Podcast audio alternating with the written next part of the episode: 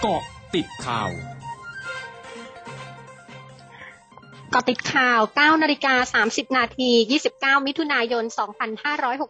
2564 พลเอกประยุทธ์จันโอชา นายกรัฐมนตรี และรัฐมนตรีว่าการกระทรวงกลาโหม เป็นประธานการประชุมคณะรัฐมนตรี ผ่านระบบวิดีโอคอนเฟอเรนซ์ ณ ตึกไทยคู่ฟ้าทำเนียบรัฐบาล โดยวันนี้กระทรวงการคลังจะรายงานความคืบหน้านโยบายแก้หนี้ครัวเรือน ที่นายกรัฐมนตรีสั่งการให้หน่วยงานที่เกี่ยวข้องดูแล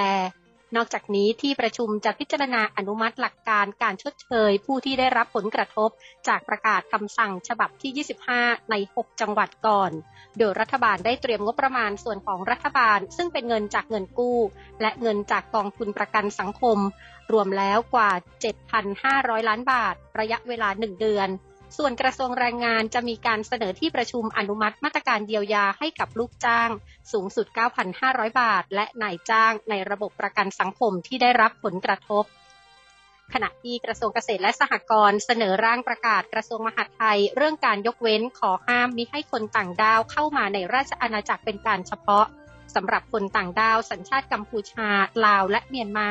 สามารถยื่นคำขอรับหนังสือคนประจำเรือ เพื่ออยู่ในราชอาณาจักรเป็นการชั่วคราว และทำงานกับนายจ้างในกิจการประมงทะเล ภายใต้สถานการณ์การแพร่ระบาดของโรคโควิด -19 ได้ตามมติคณะรัฐมนตรี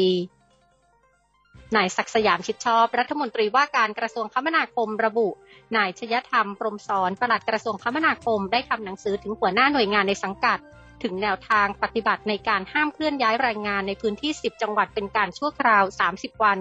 เพื่อควบคุมการแพร่ระบาดของโรคโควิด -19 โดยให้กรมเจ้าท่ากรมการขนส่งทางบก กรมท่าอากาศยาน การรถไฟแห่งประเทศไทย สนับสนุนการดำเนินการของผู้ว่าราชการจังหวัด เพื่อควบคุมการเดินทางและเคลื่อนย้ายแรงงาน ตั้งจุดตรวจ ด่านตรวจ หรือจุดสกัด เพื่อคัดกรองการเดินทางข้ามเขตจังหวัดอย่างเข้มงวด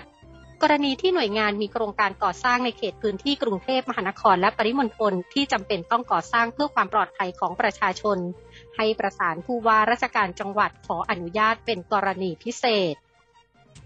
สำนักงานสาธารณสุขจังหวัดสมุทรสาครรายงานสถานการณ์ผู้ติดเชื้อโควิด -19 ในพื้นที่ ข้อมูลณวันที่ 28 มิถุนายน เพิ่มขึ้น 293 ราย รวมยอดผู้ติดเชื้อสะสม 24,982 ราย รักษาหายเพิ่ม 16 ราย รวมรักษาหายแล้ว 21,668 ราย อยู่ระหว่างการรักษา 3,271 ราย มียอดผู้เสียชีวิตสะสมอยู่ที่ 43 รายขณะที่สำนักงานสาธารณสุขจังหวัดนครศรีธรรมราชรายงานสถานการณ์โรคโควิด -19 วันนี้ พบผู้ติดเชื้อเพิ่ม 8 รายทำให้มีผู้ป่วยสะสมรวม 1,502 ราย รักษาหายแล้ว 1,106 ราย ยังรักษาตัวในโรงพยาบาล 396 ราย มีผู้เสียชีวิตสะสม 20 ราย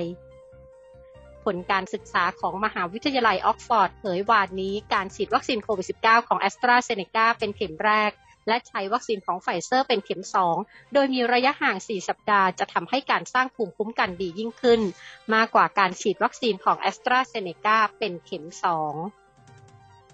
รัฐบาลฮ่องกงเผยวานนี้ฮ่องกงจะห้ามเที่ยวบินโดยสารที่เดินทางมาจากสหราชอาณาจักรทั้งหมดเข้าฮ่องกงตั้งแต่วันที่ 1 กรกฎาคมนี้ เพื่อควบคุมการระบาดของเชื้อไวรัสโควิด -19 สายพันธุ์เดลต้า นับเป็นครั้งที่2ที่ฮ่องกงห้ามการเดินทางเข้าของสหราชอาณาจักร ช่วงหน้าคืบหน้าข่าวอาเซียนค่ะร้อยจุดห้าคืบหน้าอาเซียน เมืองเพิร์ธซึ่งอยู่ในรัฐเวสเทิร์นออสเตรเลียของออสเตรเลียเริ่มต้นการล็อกดาวน์ตั้งแต่วันนี้และมีกำหนด 4 วัน เพื่อควบคุมการระบาดของเชื้อไวรัสโควิด -19 สายพันธุ์เดลต้า หลังจากทางการพบผู้ติดเชื้อรายที่ 3 ที่เชื่อมโยงกับการระบาดในเมืองซิดนีย์สื่อสปปลาวรายงานวันนี้เจ้าหน้าที่สาธารณสุขในสปปลาวจะเปิดการฉีดวัคซีนโควิด -19 รอบที่ 3 หลังจากวัคซีนของแอสตราเซเนกา132,000 โดส และวัคซีนของจอห์นสันแอนด์จอห์นสันที่ยังไม่ทราบจำนวน ถูกส่งถึงสปปลาวในเดือนกรกฎาคมนี้ ภายใต้โครงการโควัคทั้งนี้หนึ่งในปัญหาสำคัญของรัฐบาลสปปลาว คือการจัดหาวัคซีนโควิด -19 ให้ได้7ล้าน4แสนโดส เพื่อสร้างภูมิคุ้มกันให้แก่ประชากร3ล้าน7แสนคน หรือร้อยละ 50 ของจำนวนประชากรทั้งหมดในสปปลาวภายในสิ้นปีนี้ ทั้งหมดคือเกาะติดข่าวในช่วงนี้ไพดัญญางานสถินรายงานค่ะ